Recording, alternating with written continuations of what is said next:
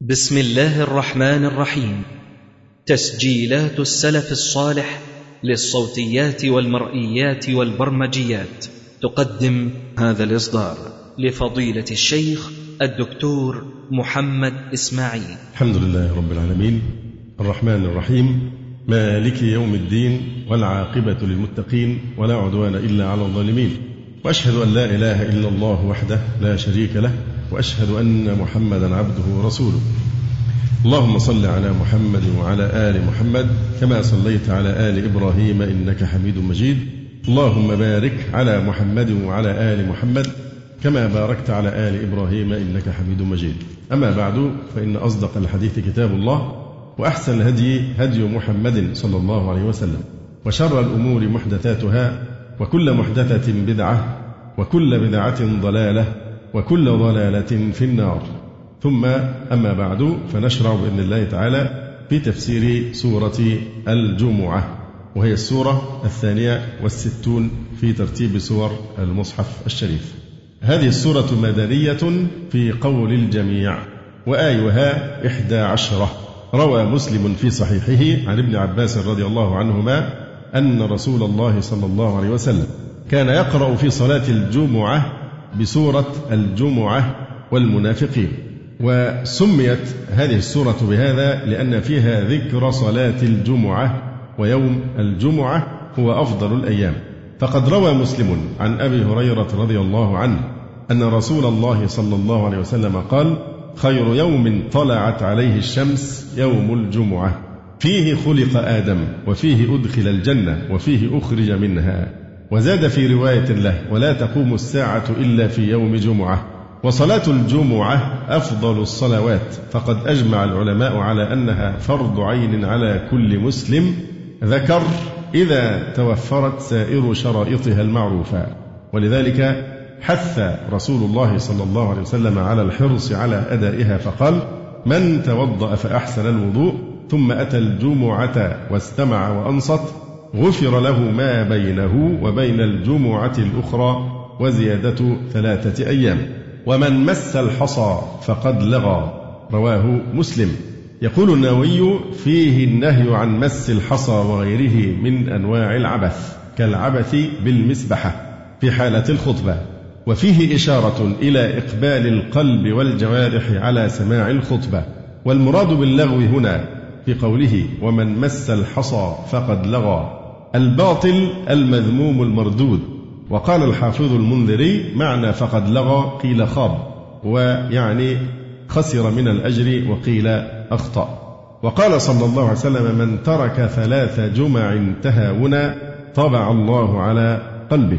وصلاة الجمعة صلاة مستقلة وليست ظهرا مقصورة. لقول عمر بن الخطاب رضي الله عنه الجمعة ركعتان تمام غير قصر. على لسان نبيكم صلى الله عليه وسلم وقد خاب من افترى. لكن من فاتته صلاة الجمعة صلى الظهر أربعة. يقول الله عز وجل بسم الله الرحمن الرحيم يسبح لله ما في السماوات وما في الأرض الملك القدوس العزيز الحكيم. يسبح لله أي ينزهه. فاللام زائلة يعني يسبح الله. ما في السماوات وما في الأرض في ذكر ما تغليب للأكثر يعني الغير العاقل. الملك القدوس العزيز الحكيم. الملك القدوس أي الطاهر المبارك المنزه عما لا يليق به تبارك وتعالى. العزيز الحكيم يعني في ملكه وصنعه تبارك وتعالى. هو الذي بعث في الأميين رسولا منهم الأميون العرب. والأمي من لا يكتب ولا يقرأ كتابا. يقول ابن عباس رضي الله عنهما الأميون العرب كلهم من كتب منهم ومن لم يكتب لأنهم لم يكونوا أهل كتاب. إن أمة أمية يعني لم نكن أهل كتاب. بالنسبة لليهود والنصارى. وسمي أميا نسبة إلى أمه يوم ولدته.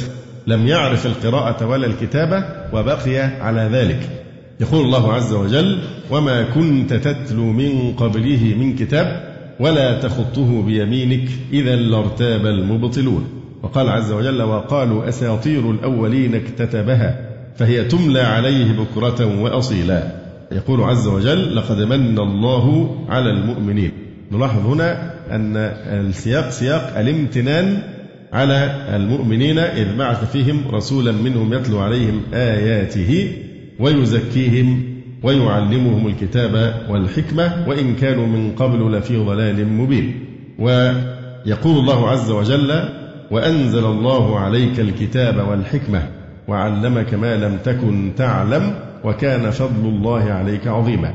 وقال عز وجل يا أيها الذين آمنوا من يرتد منكم عن دينه فسوف يأتي الله بقوم يحبهم ويحبونه أذلة على المؤمنين أعزة على الكافرين. فقوله تعالى فسوف يأتي الله بقوم هو المراد بقوله تعالى هنا وآخرين منهم لما يلحقوا بهم كما سنبين إن شاء الله تعالى. فقوله هو الذي بعث في الأميين رسولا منهم يتلو عليهم آياته. يقول الحافظ ابن كثير وتخصيص الأميين بالذكر لا ينفي من عداهم. يعني لا يعني أنه غير مرسل إلى سائر الأمم من العجم والأحمر والأسود ونحو ذلك. وإنما المنة على الأميين أبلغ وأكثر. هو الذي بعث في الأميين أي العرب غير الكتابيين رسولا منهم. فتخصيص الأميين بالذكر لا ينفي من عداهم ولكن المنة عليهم أبلغ وأكثر. كما قال تعالى وإنه لذكر لك ولقومك. وهو ذكر لغيرهم يتذكرون به. وكذا قال تعالى وأنذر عشيرتك الأقربين وهذا وأمثاله لا ينافي قوله تعالى قل يا أيها الناس إني رسول الله إليكم جميعا وقوله لأنذركم به ومن بلغ وقوله إخبارا عن القرآن ومن يكفر به من الأحزاب فالنار موعده إلى غير ذلك من الآيات الدالة على عموم بعثته صلى الله عليه وآله وسلم إلى جميع الخلق أحمرهم وأسودهم. هو الذي بعث في الأميين رسولا منهم أي من أنفسهم أميا مثلهم. يقول تعالى الذين يتبعون الرسول النبي الأمي فهو أمي مثله الذي يجدونه مكتوبا عندهم في التوراة والإنجيل. ووجه الامتنان هنا أولا لموافقته ما تقدمت البشارة به في كتب الأنبياء. ثانيا لمشاكلة حاله لأحوالهم فيكون أقرب لموافقتهم. ثالثا لئلا يظن به أنه يعلم كتب من قبله رسولا منهم. ووجه الامتنان الذي ذكرنا هو دليل معجزته صلى الله عليه وسلم وصدق نبوته. وفي دعوة إبراهيم ربنا وابعث فيهم رسولا منهم يتلو عليهم آياته إلى آخره. رسولا منهم يعني من العرب الأميين. وفي الحديث إنا أمة أمية لا نقرأ ولا نكتب ولا نحسب. وهذا حكم على المجموع لا على الجميع. لأن في العرب من كان يكتب مثل كتبة الوحي كعمر وعلي وغيرهم. وقد شرحنا من قبل بالتفصيل معنى كون هذه الأمة أمة أمية. وأن ذلك لا يعني تفضيل عدم التعلم والقراءة والكتابة على التعلم بل أمية الرسول صلى الله عليه وسلم دليل معجزته لأنه آتاه الله عز وجل ما حير العقول وبهرها من الفصاحة والإعجاز في كتاب الله تبارك وتعالى. فليس معنى هذا الترغيب في إيه؟ في الأمية ومجافاة العلم. شرحنا هذا بالتفصيل في محاضرة مفصلة بعنوان معنى أمية هذه الأمة. فيمتن الله عليهم بقوله والذي بعث في الأميين العرب رسولا منهم أي من أنفسهم أميا مثلهم. يتلو عليهم آياته أي مع كونه أميا مثلهم لم تعهد منه قراءة ولا تعلم. ويزكيهم أي من خبائث العقائد والأخلاق ويعلمهم الكتاب والحكمة أي القرآن والسنة. وإن كانوا من قبل أي من قبل إرساله إليهم لفي ضلال مبين. أي جور عن الحق وانحراف عن سبيل الرشد وهو بيان لشدة افتقارهم إلى نبي يرشدهم. يقول الحافظ ابن كثير فبعثه الله سبحانه وتعالى على حين فترة من الرسل وطموس من السبل وقد اشتدت الحاجة إليه. وذلك أن العرب كانوا قديما متمسكين بدين إبراهيم عليه السلام فبدلوه وغيروه واستبدلوا بالتوحيد شركا وباليقين شكا وابتدعوا أشياء لم يأذن بها الله. وكذلك أهل الكتاب قد بدلوا كتبهم وحرفوها وأولوها فبعث الله محمدا صلى الله عليه وسلم بشرع عظيم كامل شامل لجميع الخلق فيه هدايتهم والبيان لجميع ما يحتاجون إليه من أمر معاشهم ومعادهم والدعوة لهم إلى ما يقربهم إلى الجنة ورضا الله عنهم والنهي عما يقربهم إلى النار وسخط الله تعالى. حاكم فاصل لجميع الشبهات والشكوك والريب في الأصول والفروع وجمع له تعالى وله الحمد والمنة جميع المحاسن في من كان قبله وأعطاه ما لم يعط أحدا من الأولين ولا يعطيه أحدا من الآخرين فصلوات الله وسلامه عليه دائما إلى يوم الدين. انتهى كلام ابن كثير. يقول القاسمي وإنما أوثرت بعثته صلوات الله عليه في الأميين لأنهم أحد الناس أذهانا وأقواهم جنانا وأصفاهم فطرة وأفصحهم بيانا. لم تفسد فطرتهم بغواشي المتحضرين ولا بأفانين تلاعب أولئك المتمدنين. ولذا انقلبوا إلى الناس بعد الإسلام بعلم عظيم وحكمة باهرة وسياسة عادلة قادوا بها معظم الأمم ودوخوا بها أعظم الممالك وإيثار البعثة فيهم بمعنى إظهارها في إظهارها فيهم لا ينافي عموم الرسالة كما قال عز وجل قل يا أيها الناس إني رسول الله إليكم جميعا وقال عز وجل لأنذركم به ومن بلغ يقول جلال المحلي هو الذي بعث في الأميين العرب والأمي من لا يكتب ولا يقرأ كتابا رسولا منهم. ما أعرب منهم؟ صفة للرسول. هو محمد صلى الله عليه وآله وسلم. يتلو عليهم آياته القرآن الكريم. ويزكيهم يطهرهم من الشرك. ويعلمهم الكتاب أي القرآن والحكمة يعني ما فيه من الأحكام. وهذا التفسير فيه نظر لأن القاعدة أن كلمة الحكمة إذا ما قرنت بالكتاب أو بالقرآن مخاطبا بها هذه الأمة. وفي سياق الامتنان عليها فالحكمة هي السنة باتفاق السلف. لابد أن تفسر الحكمة بأنها السنة. وأنزل الله عليك الكتاب والحكمة. واذكرن ما يتلى في بيوتكن من آيات الله والحكمة. فمتى ما ذكرت الحكمة مقرونة بالقرآن في سياق الامتنان على الأمة المحمدية فحتما لابد أن تفسر الحكمة بأنها سنة رسول الله صلى الله عليه وسلم. وإن كانوا من قبل لفي ضلال مبين. إن مخففة من الثقيلة واسمها محذوف أي وإنهم كانوا من قبل أي من قبل مجيئه صلى الله عليه وسلم لفي ضلال مبين. يعني ضلال بين. أما هذه اللام في قوله تعالى لفي ضلال مبين فهي اللام الفارقة المختصة بإن المخففة. وآخرين منهم لما يلحقوا بهم. وهو العزيز الحكيم. وآخرين عطف على الأميين. يعني هو الذي بعث في الأميين وآخرين. يعني بعث للأميين وآخرين وناس آخرين من خارج الإيه؟ العرب الأميين. وآخرين منهم عطف على الأميين أي الموجودين. والمعنى بعثه في آخرين من الأميين. أو وآخرين منهم ويعلم آخرين لم يلحقوا بهم. لما طبعا لما حرف نفي وجزم. يعني بمعنى لم يلحقوا بهم في السابقة إلى الإسلام والفضل.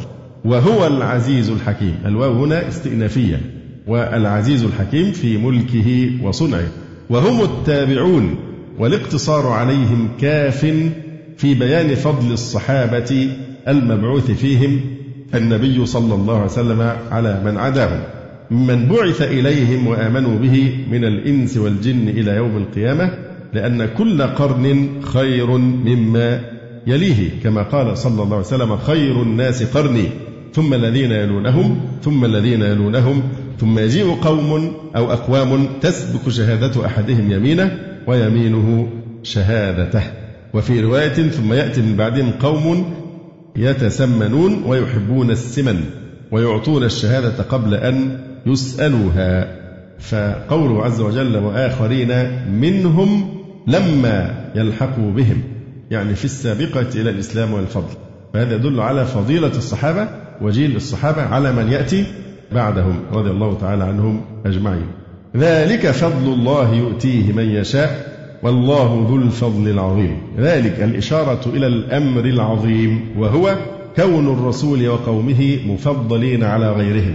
ذلك أي تفضيل الرسول عليه السلام على سائر الأنبياء وتفضيل الصحابة على من يأتي بعدهم ذلك فضل الله يؤتيه من يشاء. ما إعراب يؤتيه؟ خبر ثان لذلك. ذلك فضل الله يبقى فضل الخبر. أول يؤتيه من يشاء خبر ثان لذلك.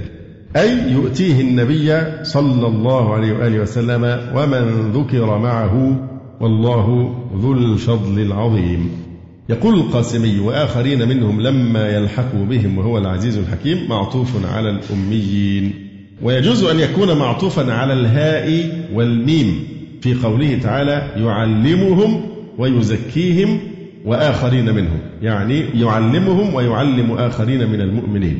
لأن التعليم إذا تناسق إلى آخر الزمان كان كله مسندا إلى أوله.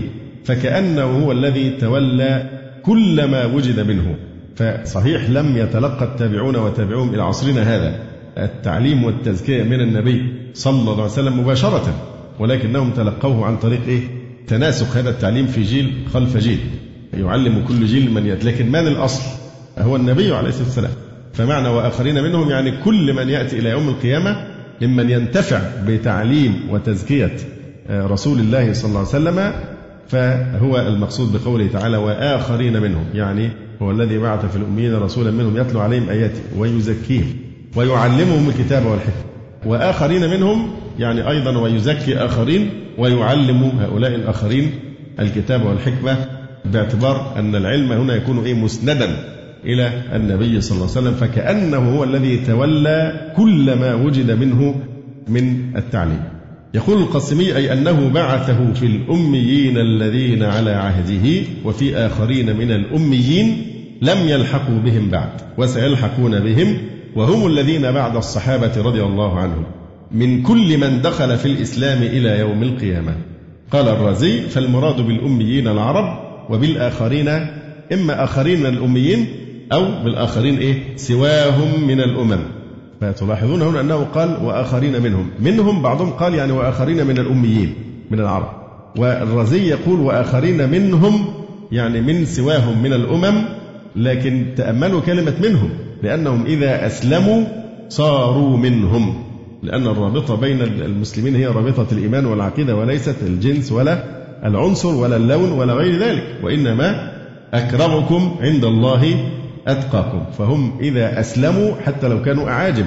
صاروا منهم.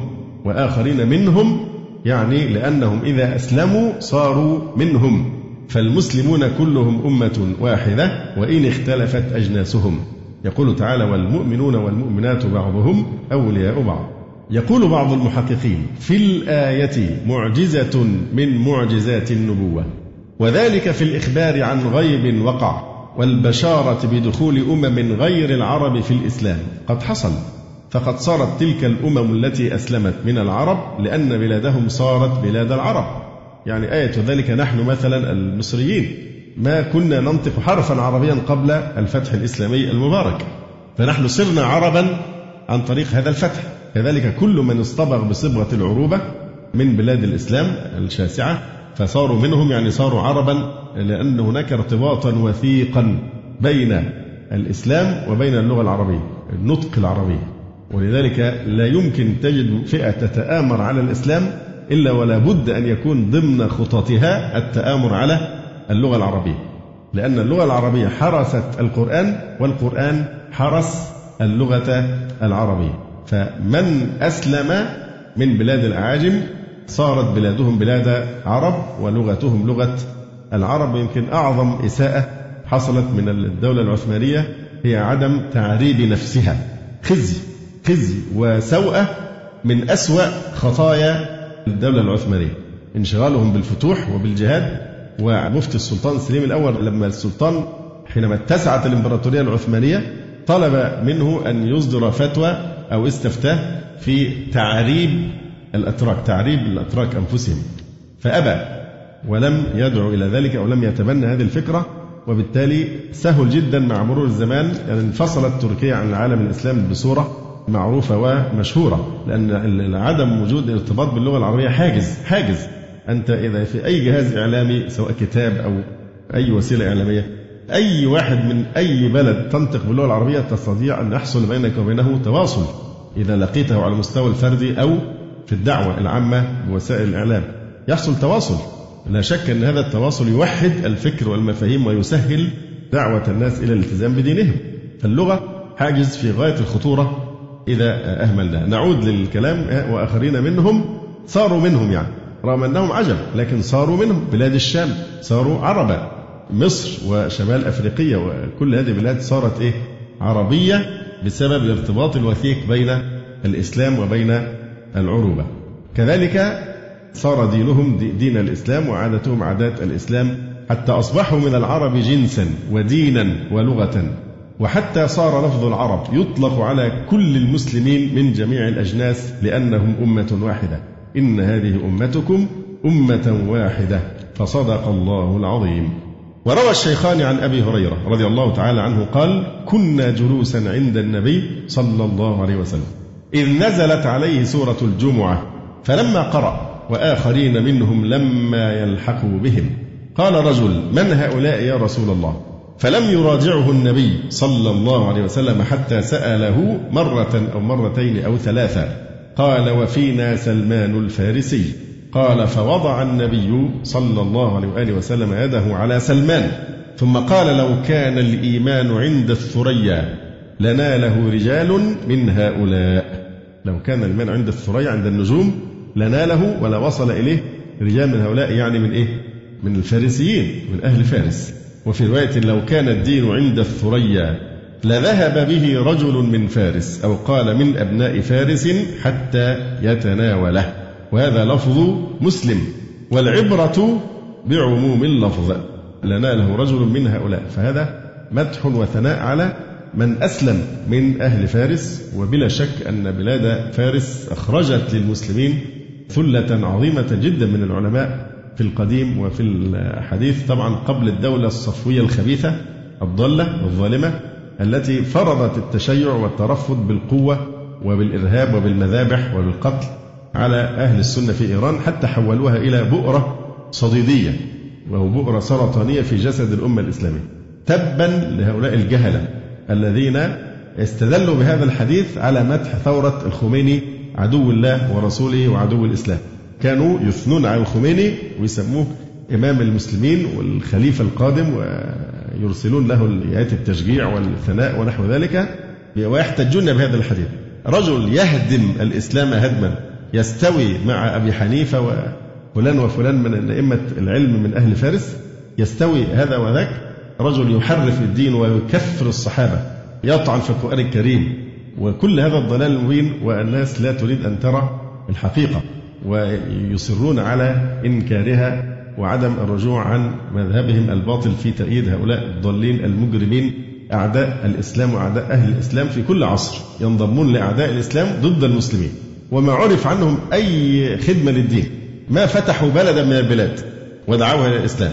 إنما كل جهودهم فيه تحطيم قوة المسلمين وكسر آه، شوكته يقول جلال المحلي رحمه الله تعالى قوله تعالى مثل الذين حملوا التوراة ثم لم يحملوها كمثل الحمار يحمل أسفارا بئس مثل القوم الذين كذبوا بآيات الله والله لا يهدي القوم الظالمين. مثل الذين حملوا التوراة هذا كلام مستأنف مسوق لضرب المثل لليهود عندما تركوا العمل بالتوراة ولم يؤمنوا بمحمد صلى الله عليه وآله وسلم. مثل الذين حملوا التوراة. ما أعربوا التوراة؟ مفعول به ثان. حملوا التوراة أي كلفوا العمل بها ثم لم يحملوها. يعني لم يعملوا بما فيها من نعته صلى الله عليه وسلم فلم يؤمنوا به.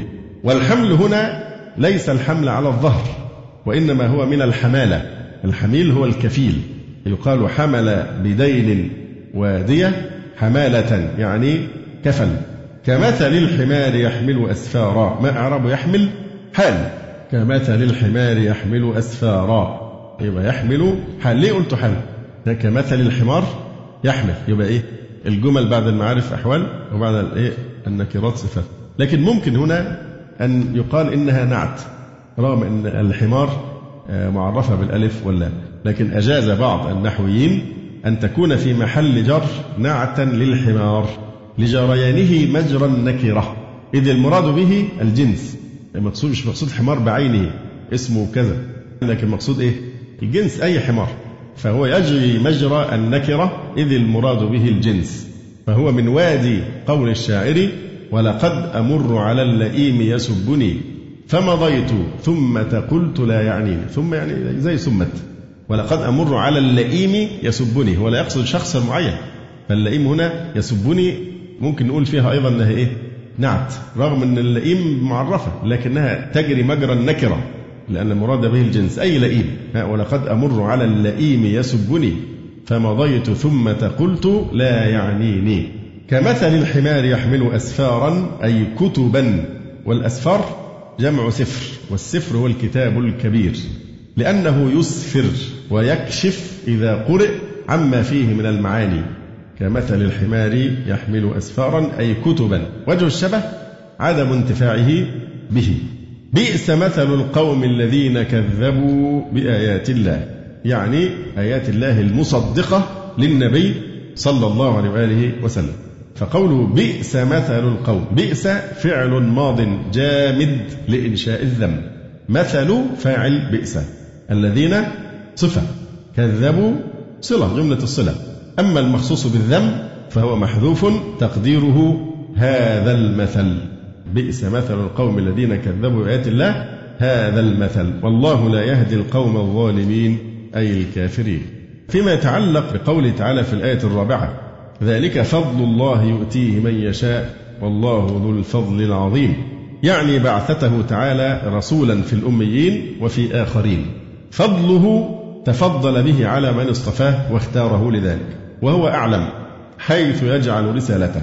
والآيات هذه رد على من أنكر نبوته صلى الله عليه وسلم من يهود المدينة حسدا وعنادا مع أن لديهم من شواهد رسالته ما لا ترتاب أفئدتهم بصدقها.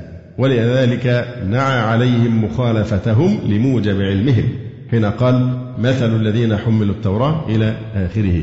فقوله ذلك فضل الله يعني حيث ألحق العجم بقريش. قال منهم أو المراد الإسلام أو الوحي والنبوة أو المال. ذلك فضل الله المال الذي ينفق في طاعة الله وذلك لما رواه مسلم عن أبي صالح عن أبي هريرة رضي الله تعالى عنه أن فقراء المهاجرين أتوا رسول الله صلى الله عليه وسلم فقالوا ذهب أهل الدثور بالدرجات العلى والنعيم المقيم. أهل الدثور أهل الأموال. فقال وما ذاك قالوا يصلون كما نصلي ويصومون كما نصوم ويتصدقون ولا نتصدق ويعتقون ولا نعتق. فقال رسول الله صلى الله عليه وسلم أفلا أعلمكم شيئا تدركون به من سبقكم وتسبقون به من بعدكم ولا يكون أحد أفضل منكم إلا من صنع مثل ما صنعتم؟ قالوا بلى يا رسول الله.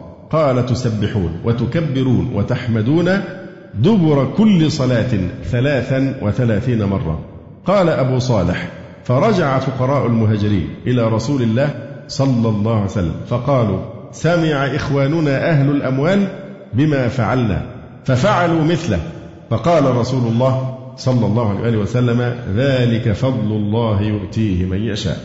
وأيضا من معاني ذلك فضل الله يؤتيه من يشاء معاني الفضل هنا أيضا منها الانقياد انقياد الناس إلى تصديق النبي صلى الله عليه وسلم ودخولهم في دينه ونصرته صلى الله عليه وآله وسلم.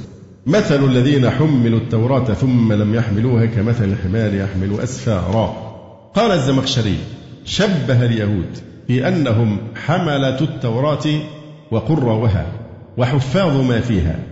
ثم إنهم غير عاملين بها ولا منتفعين بآياتها.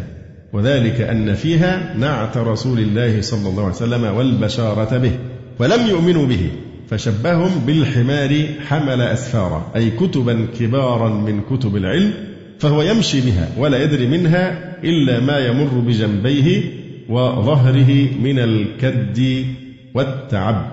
يقول ميمون بن مهران الحمار لا يدري أسفر على ظهره أم زبيل أو زنبيل لعل فهكذا اليهود. يحمل ولا يدري ما الذي يحمله. وقال الجرجاني هو من الحمالة بمعنى الكفالة بمعنى أنهم ضمنوا أحكام التوراة تكفلوا أنهم إيه؟ يعملون بما فيها. يبقى ثم لم يحملوها أو لم يلتزموا بإيه؟ بما تكفلوا به أو كفلوا وكل من علم ولم يعمل فهذا مثله وبئس المثل.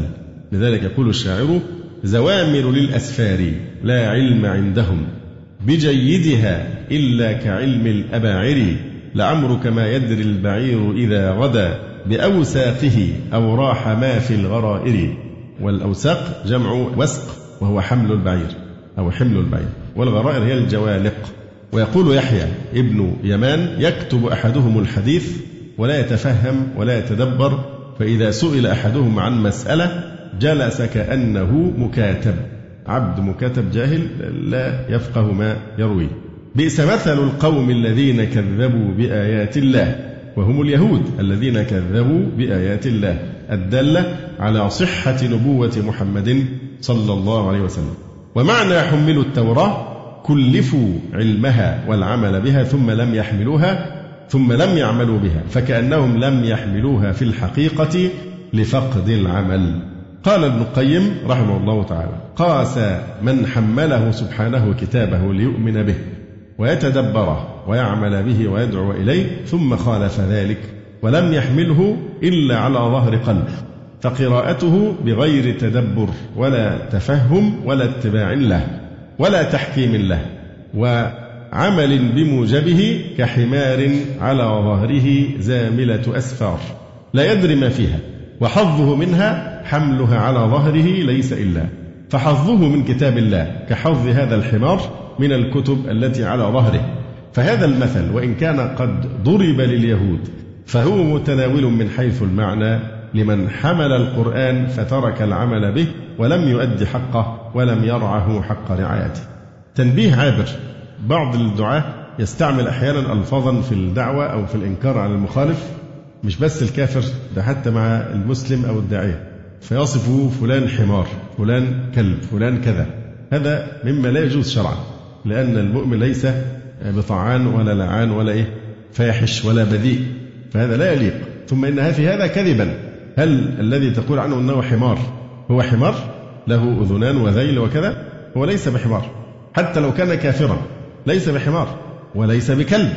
فإذا احتج المغرم بالشتائم والسباب هذا إذا احتج بقوله تعالى فمثله كمثل الكلب إن تحمل عليه ألها أو قول تعالى هنا كمثل الحمار يحمل أسفار. هنا في تشبيه قال كمثل كمثل الحمار أو فمثله كمثل الكلب إن هم إلا كالأنعام. فهذا تشبيه في صفة معينة ولكن لم يصفهم بأنهم حمار ولا كلاب إلى آخره. فمما ينبغي أن يتعفف عنه المسلم حتى مع أعدائه حتى مع الكفار أن يعتاد مثل هذه الألفاظ ومثل هذه الشتائم. لكن الذي ورد في القرآن وفي السنة هو التشبيه في صفة معينة لأن هذه حقيقة وواقع. كمثل الحمار يحمل أسفارا. فهذه الأمثلة مراد بها تقريب الفهم أو المعنى إلى أذهان الناس بضرب أمثال حسية هم يعني يدركونها. لا يجوز لا يجوز. كذب. وفحش وبعدين نعود الطفل إنه يهن. تعوده إن هو يتهن. يقال له يا حمار يا كلب يا كذا. تعودوا على الإهانة أم تعودوا على عزة النفس؟ والله لا يهدي القوم الظالمين أي الذين ظلموا أنفسهم فكفروا بآيات الله. والمقصود هنا من سبق في علم الله تبارك وتعالى أنه يكون كافرا. ولما ادعت اليهود الفضيلة وقالوا نحن أبناء الله وأحباؤه. كما اعتادوا الاغترار الاغترار قاتله الله مرة يقولون نحن أبناء الله وأحباؤه وقالوا أيضا لن تمسنا النار إلا أياما معدودة وقالوا لن يدخل الجنة إلا من كان هودا. فلما ادعوا الفضيلة قال الله سبحانه وتعالى قل يا أيها الذين هادوا إن زعمتم أنكم أولياء لله من دون الناس فتمنوا الموت إن كنتم صادقين. كان اليهود يقولون نحن أبناء الله وأحباؤه. فقيل لهم إن كنتم صادقين في زعمكم وعلى ثقة من أمركم فتمنوا على الله أن يميتكم وينقلكم سريعا إلى الآخرة. فإن الحبيب يتمنى لقاء من يحب ولا يفر منه ويود أن يستريح من كرب الدنيا وغمومها ويصير إلى روح الجنان ونعيمها. فتمنوا الموت إن كنتم صادقين. يقول تعالى ولا يتمنونه أبدا بما قدمت أيديهم والله عليم بالظالمين. ولا يتمنونه أبدا بما قدمت أيديهم أي من المعاصي والسيئات والكفر. وأسوأ ما قدمت أيديهم ما أسلفوه من تكذيب محمد رسول الله صلى الله عليه وسلم. فلو تمنوه ماتوا. فكان في ذلك بطلان قولهم وما ادعوه من الولاية ولا يتمنونه أبدا بما قدمت أيديهم. والله عليم بالظالمين أي فيجازيهم على أعمالهم. يقول تعالى قل إن كانت لكم الدار الآخرة عند الله خالصة من دون الناس فتمنوا الموت إن كنتم صادقين ولن يتمنوه أبدا بما قدمت أيديهم. والله عليم بالظالمين. وفي هذا إخبار عن الغيب ومعجزة للنبي صلى الله عليه وسلم لأن اليهود لم يستجيبوا لهذا التحدي وبالفعل لم يتمنوا الموت. يقول الله تعالى قل إن الموت الذي تفرون منه فإنه ملاقيكم. قل إن الموت الذي تفرون منه أي تخافون أن تتمنوه بلسانكم مخافة أن يصيبكم فتؤخذوا بأعمالكم فإنه ملاقيكم. يعني ولو كنتم في بروج مشيدة. يقول تعالى كل نفس ذائقة الموت وقال زهير ومن هاب أسباب المنايا ينل ولو رام أسباب السماء بسلم لا يستطيع أحد أبدا أن يفر من الموت. ومن هاب أسباب المنايا ينل ولو رام أسباب السماء بسلم قال طرفة وكفى بالموت فاعلم واعظا لمن الموت عليه قد قدر. فاذكر الموت وحاذر ذكره إن في الموت لذي اللب عبر. كل شيء سوف يلقى حتفه في مقام أو على ظهر سفر. والمنايا حوله ترصده ليس ينجيه من الموت الحذر. قل إن الموت الذي تفرون منه فإنه ملاقيكم. ثم تردون إلى عالم الغيب والشهادة فينبئكم بما كنتم تعملون يعني من الأعمال حسنها وسيئها فيجازيكم عليها. يقول الجلال المحلي رحمه الله تعالى قل يا أيها الذين هادوا يعني يا أيها الذين اتخذوا اليهودية دينا إن زعمتم أنكم أولياء لله أي أحباء له من دون الناس فتمنوا الموت إن كنتم صادقين. طبعا الفاء هنا رابطة للجواب لأنها جملة طلبية. فتمنوا الموت إن كنتم صادقين. تعلق بتمنيه الشرطان على أن الأول قيد في الثاني. أي إن صدقتم في زعمكم أنكم أولياء الله والولي يؤثر الآخرة. والآخرة مبدأها الموت. فتمنوه. فتمنوه هذا هو الجواب المحذوف. يعني إن كنتم صادقين فتمنوه. فالجواب محذوف. ولا يتمنونه أبدا بما قدمت أيديهم يعني من كفرهم بالنبي صلى الله عليه وسلم المستلزم لكذبهم. والله عليم بالظالمين أي الكافرين. قل إن الموت الذي تفرون منه فإنه ملاقيكم الفاء رابطة لما تضمنه الموصول من معنى الشرط. يعني قل إن الموت الذي تفرون منه فكأن المعنى إيه؟ إن فررتم من الموت فإنه ملاقيكم. ولذلك جاءت الفاء. ملاقيكم أي واقع بكم لا محالة. ثم تردون إلى عالم الغيب والشهادة أي السر والعلانية فينبئكم بما كنتم تعملون فيجازيكم به. ثم يقول تبارك وتعالى يا أيها الذين آمنوا إذا نودي للصلاة من يوم الجمعة فاسعوا إلى ذكر الله وذروا البيع. إذا نودي للصلاة من يوم الجمعة. طبعا هذا دليل على مشروعية الإيه؟ الأذان. وإذا ناديتم إلى الصلاة اتخذوها هزوا ولعب ناديتم. هذا أيضا إشارة إلى مشروعية الأذان. فإذا نودي للصلاة يعني عن طريق شعار الإسلام الذي هو الأذان. إذا نودي للصلاة من يوم الجمعة. من هنا بمعنى في. في يوم الجمعة.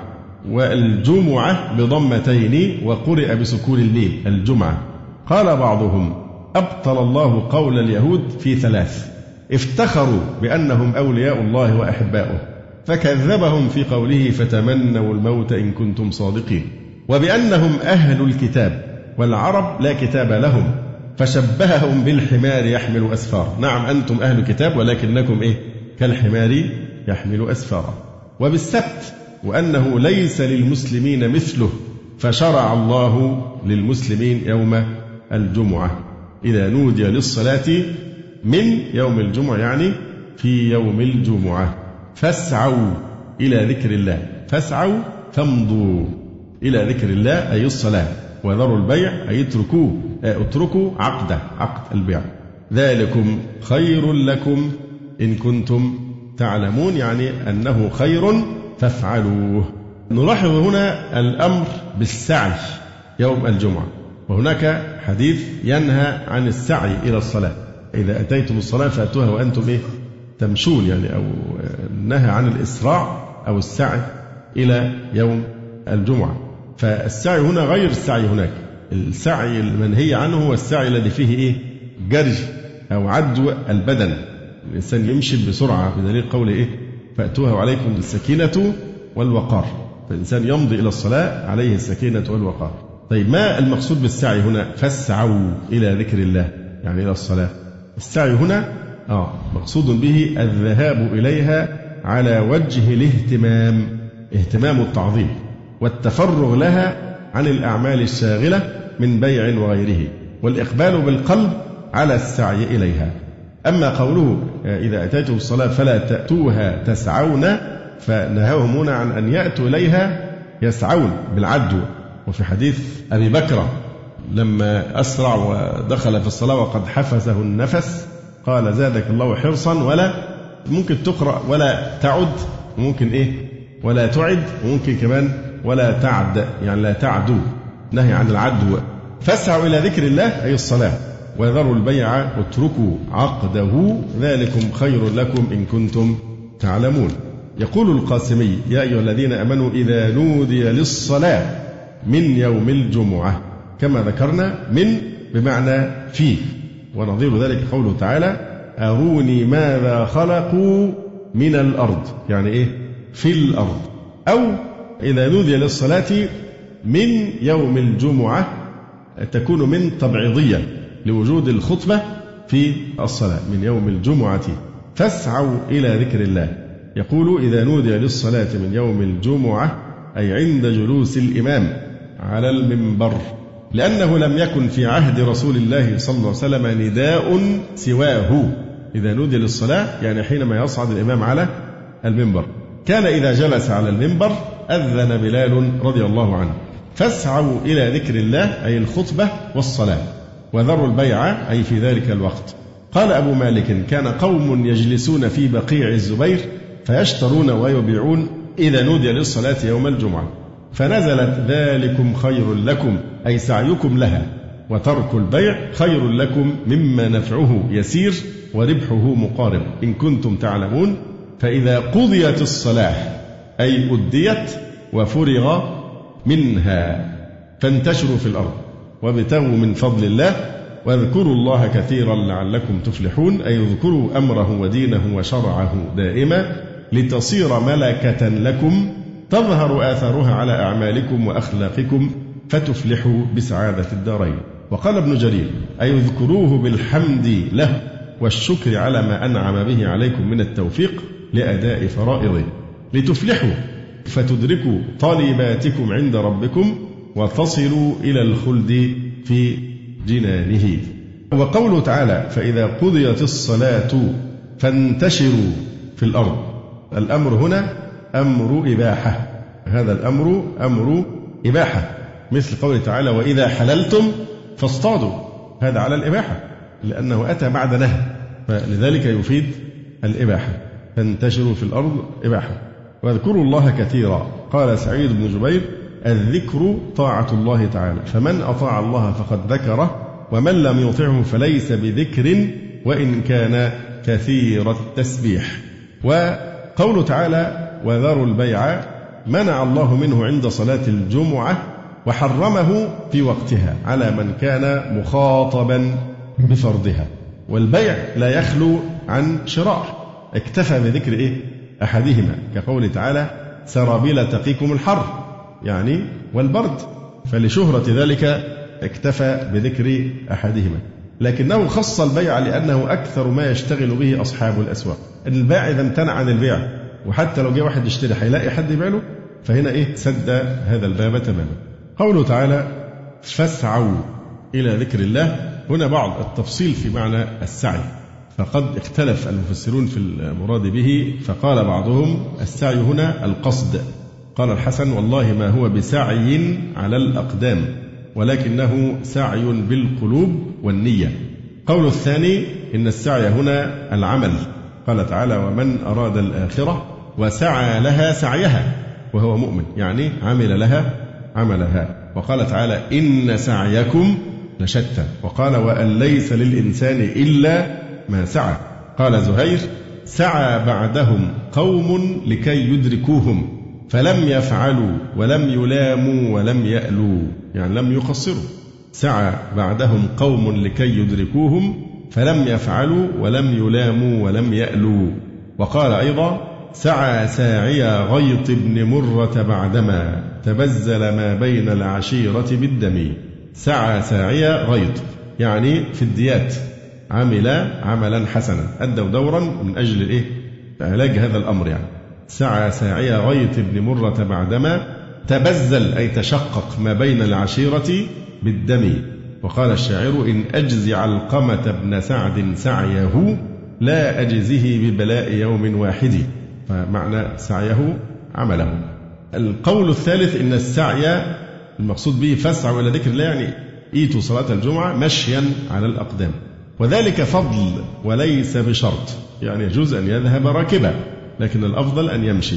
ففي البخاري أن أبا عبس ابن جبر مشى إلى الجمعة راجلا على قدميه وقال سمعت رسول الله صلى الله عليه وسلم يقول من اغبرت قدماه في سبيل الله حرمه الله على النار. أما المعنى الرابع للسعي فهو الجري والاشتداد. الجري والاشتداد بالمعنى يذهب للصلاة وهو يجري. فهذا الذي أنكره الصحابة الأعلمون والفقهاء الأقدمون. وقرأها عمر فامضوا إلى ذكر الله. وقال ابن مسعود لو قرأت فاسعوا لسعيت حتى يسقط ردائي. هذا كله تفسير منهم. يعني فامضوا إلى ذكر الله دي قراءة إيه؟ تفسيرية. وليست قراءة قرآن منزل. وجائز قراءة القرآن بالتفسير في معرض التفسير. ويقول الشاعر أسعى على جل بني مالك كل امرئ في شأنه ساعي يعني يمضي بجد. مما يدل على أنه ليس المراد بالسعي هنا العد الجري حديث إذا أقيمت الصلاة فلا تأتوها تسعون ولكن ائتوها وعليكم السكينة.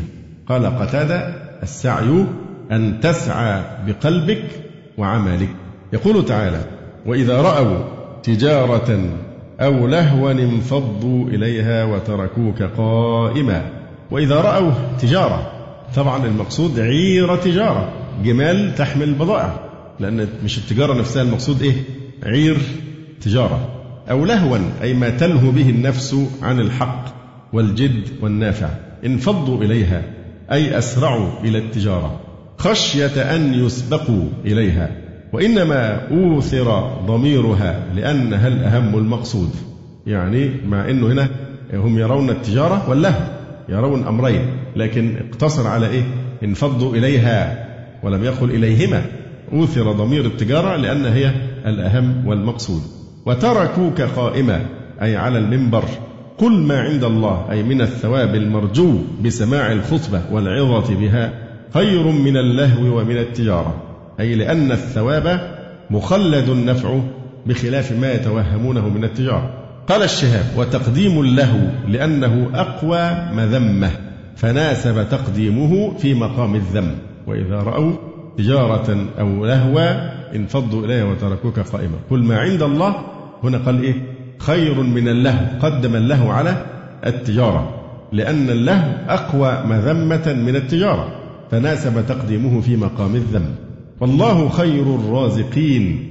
أي فاعملوا للأعراض الباقية عنده فإنها خير من الأمور الفانية عندكم. وفوضوا أمر الرزق إليه بالتوكل والثقة بفضله فإنه خير الرازقين. فقوله تعالى والله خير الرازقين لأنه يرزق من يؤمن به ويعبده ومن يكفر به ويجحده فهو يعطي من سأل. ويبتدئ من لا يسأل. وغيره إنما يرزق من يرجو منفعته ويقبل على خدمته.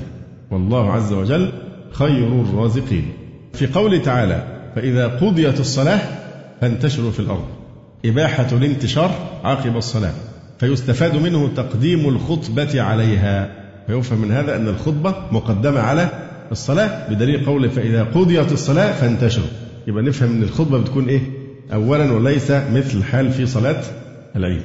وظاهره أنه لا يشرع بعد أدائها صلاة ما غير أنه كان صلى الله عليه وسلم يتنفل بعدها في بيته ركعتين وفي رواية أربعة. وأما اعتقاد فرضية الظهر بعدها إذا تعددت فتعصب مذهبي لا برهان له. يقول الإمام القاسمي رحمه الله تعالى الحاجة في هذه البلاد في هذه الأوقات تدعو إلى أكثر من جمعة. إذ ليس للناس جامع واحد يسعهم ولا يمكنهم جمعة واحدة أصلا إلا أن خروجها إلى حد ألا فرق بينها وبين بقية الصلوات في كثير من المساجد الصغيرة التي لم تشيد لمثلها. قد هول فيه السبكي في فتاويه لأنه مما تأباه مشروعيتها وما مضى عليه عمل القرون الثلاثة. بل تسميتها جمعة فإن صيغة فعلة في اللغة للمبالغة. وبالجملة فالجوامع الكبار التي تؤمها الأفواج يوم الجمعة ويحتاج لإقامتها فيها حاجة بينة لمجاوريها هي التي لا خلاف في جوازها مهما تعددت والتي لا تعاد الظهر بعدها. هذا رد من القاسمية على من يدعون أنه إذا كنت في بلد وتعددت صلاة الجمعة في أكثر من جماعة أو أكثر من جامع فحينئذ تصلي الظهر احتياطا. فهذا الكلام تعصب مذهبي لكن الإنسان إذا صلى الجمعة ليس عليه ظهر. ويفهم من هذا الكلام أيضا أن صلاة الجمعة لا تصلى في الزوايا الصغيرة وإنما في المساجد التي يكثر فيها إيه؟ يجتمع فيها أهلها. يعني. وابتغوا من فضل الله يدل على عدم مشروعية تعطيل يوم الجمعة. أنه قال أباح السعي في الرزق والتجارة بعد الصلاة. فهم البعض عدم مشروعية تعطيل يوم الجمعة يعني أن يتحرى الإنسان أنه لا يعمل يوم الجمعة فيكون مشابها إيه؟ لليهود. ففيه تعريض بمجانبة التشبه بأهل الكتاب في تعطيل يومي السبت والأحد. ورد على ما ابتدع فيه من الوظائف ما يدعو إلى الانقطاع عن كل عمل. والأصل لأن بعض الناس عندهم كده يعني من مثل هذا مثلا يعني بعض النسوة قد تعتقد أن حرام أنها تقوم بغسيل الثياب يوم الجمعة للأندية يوم الجمعة. فهو ده بيدخل يفتح باب التشبه بالإيه؟ باليهود في السبت. فليس عندنا الانقطاع عن كل عمل آه، يوم الجمعة. لكن إذا قضيت الصلاة فانتشروا في الأرض وابتغوا من فضل الله.